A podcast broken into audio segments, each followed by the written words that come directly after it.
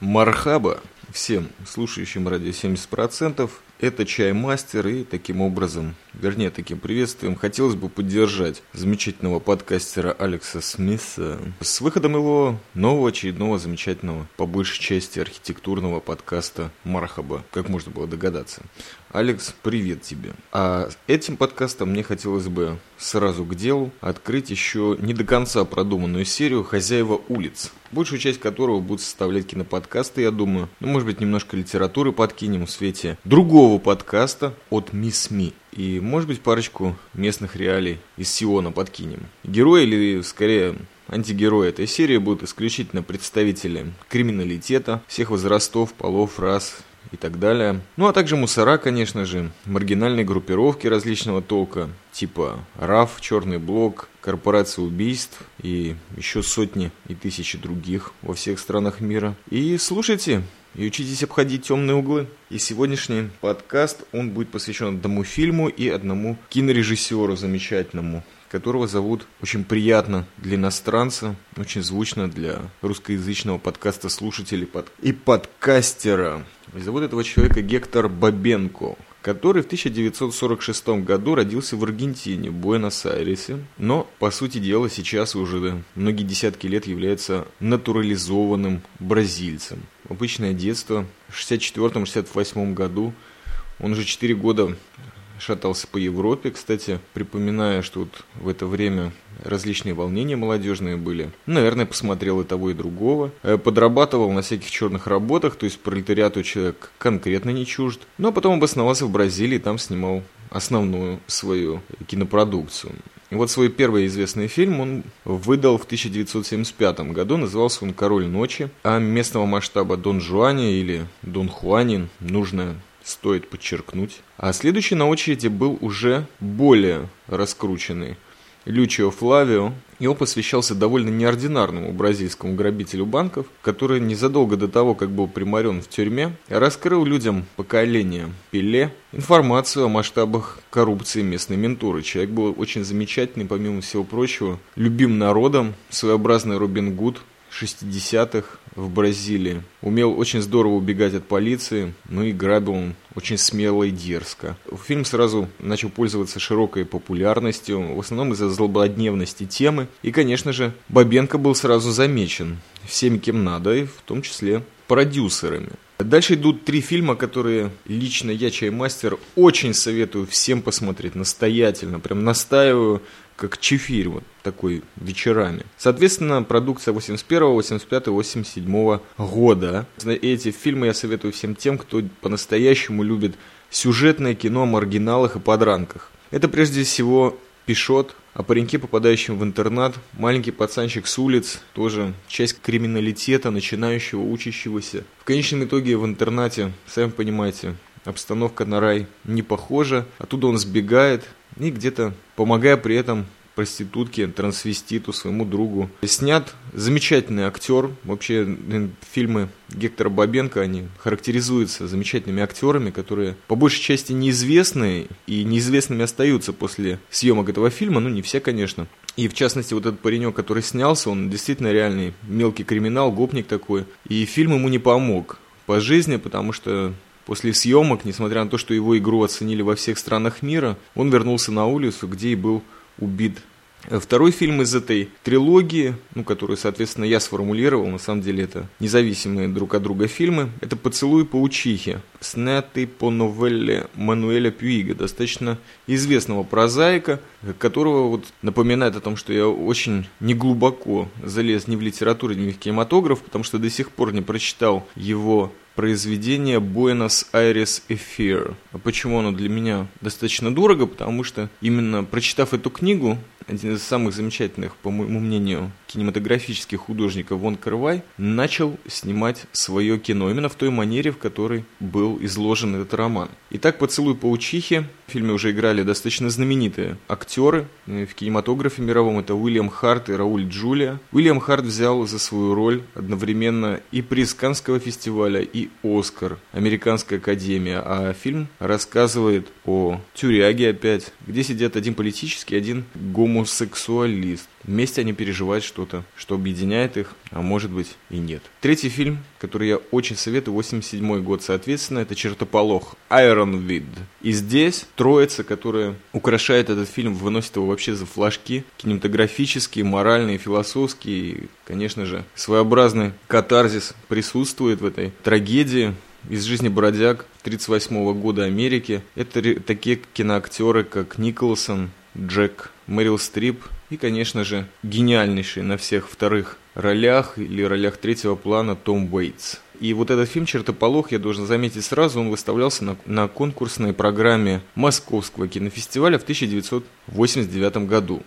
В 1998 году Гектор Бабенко снимает очень трогательный автобиографический фильм «Глупое сердце». И надо заметить, что это после того, как он перенес тяжелейшую операцию по удалению рака лимфосистемы. И это была его последняя работа, которая вышла в киноэфир, если можно так выразиться. Следующая его работа объявлена на 2007 год и называется фильм «Эль Пасадо». Из тех, кого мы знаем, может быть, в кинематографе, там присутствует такой актер, очень популярный в Южной Америке, не всегда заслуженно, зовут его Гаэль Гарсия Берналь. Ну вот, подождем этого. И из краткого обзора фильмов Гектора Бабенко можно понять, что с легкостью заключить, какого рода элементы общества его занимают. По большей части это деклассированные, конечно же. При этом манера изложения э, сюжета этим режиссером, она остается достаточно классической, очень реалистичной и при всем при этом человечной, не чернушной. И пример тому освещенный далее в подкасте фильм «Карандиру»,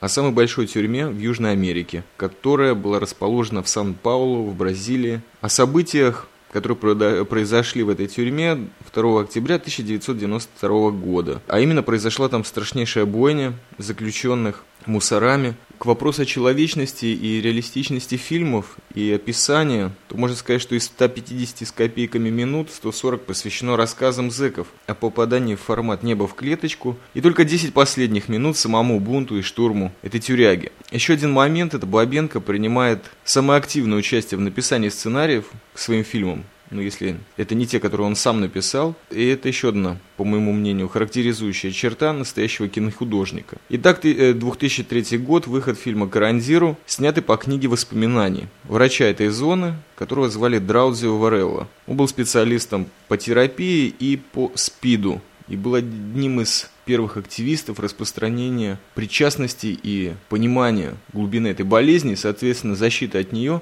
среди неимущих слоев населения, а именно в тюрьмах, и не только в Карандиру. Его книга, она достаточно дорога тем, что это скорее свидетельство, помимо того, что это неплохая литература, потому что человек этот работал вплотную с заключенными, со многими из них подружился.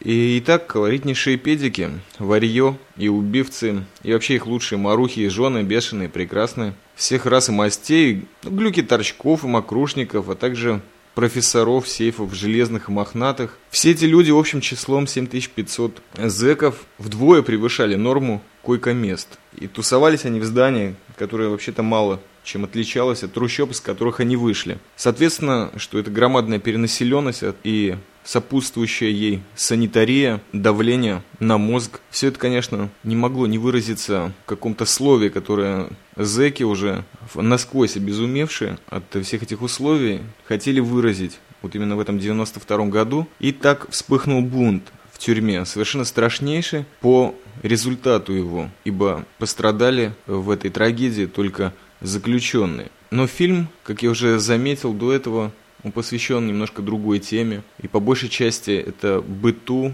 вот этим бесконечным историям, которые рассказывали заключенному самому доктору, все, что происходило за тот короткий период, когда он там работал с этими людьми, с его знакомыми или с незнакомыми, в общем, со всеми, с кем он сталкивался. И где как ни в Карандиру вы можете еще увидеть фельдшера, оперирующего только после тяги крека, не вытягивающего трубки изо рта, при этом пыхающего со страшной силой, а также народную исполнительницу танцев, граничащих с таким очень замечательным, высококлассным южноамериканским порно, которое движением таза, в общем-то, инструктировало всю толпу зэков на предмет использования контрацептивов. А также дождь из заточек бразильских, а жизнь дешевая, наркодилеров, злых комиков и по совместительству поваров. И, конечно же, футбольный чемпионат в зоне. С кубком, судьей, гимном, командами. Ребзи, это Бразилия, что же вы хотели? Даже самой глубокой трагедии почему-то Бабенко, почему-то совершенно не лишний, находит повод для праздника. Вообще, не поверите, но достаточно позитивный фильм.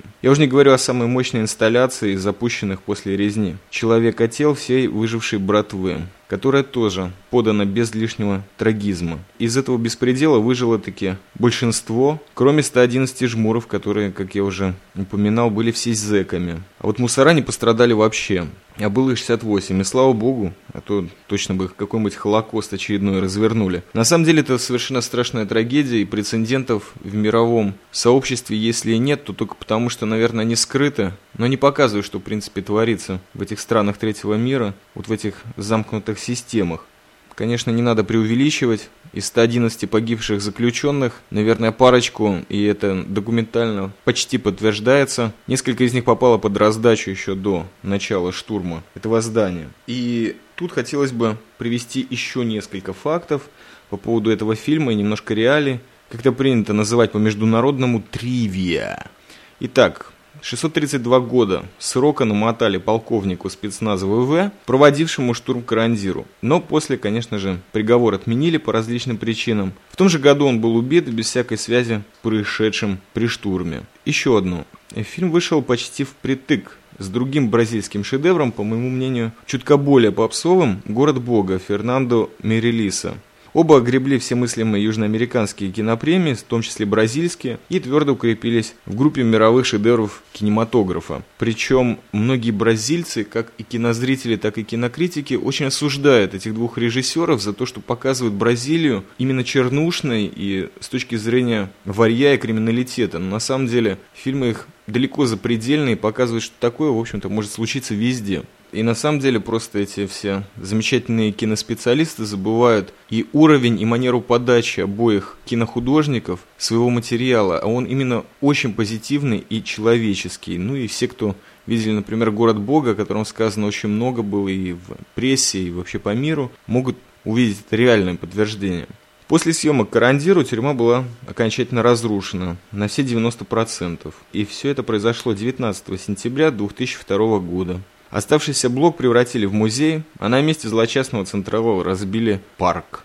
И последний момент, он такой более размышленческий, потому что лично мне, как чаймастеру, интересна перспектива врача на жизнь и быт зэков внутри. И что автоматически отсылает меня сразу же к творчеству Варлама Шаламова, настолько любимого мною. И его серия рассказов, фельдшерские курсы. Вообще роль врача, лепилы, который является своего рода чуть ли не главной фигурой в такого рода системах. Это касается и армии, и зоны. Он мне представляет таким наместником между кайфом и болью, человечностью и инстинктом. И вообще манера подачи, если этот врач еще и пишет, то это в большей мере и анализ, и диагноз одновременно.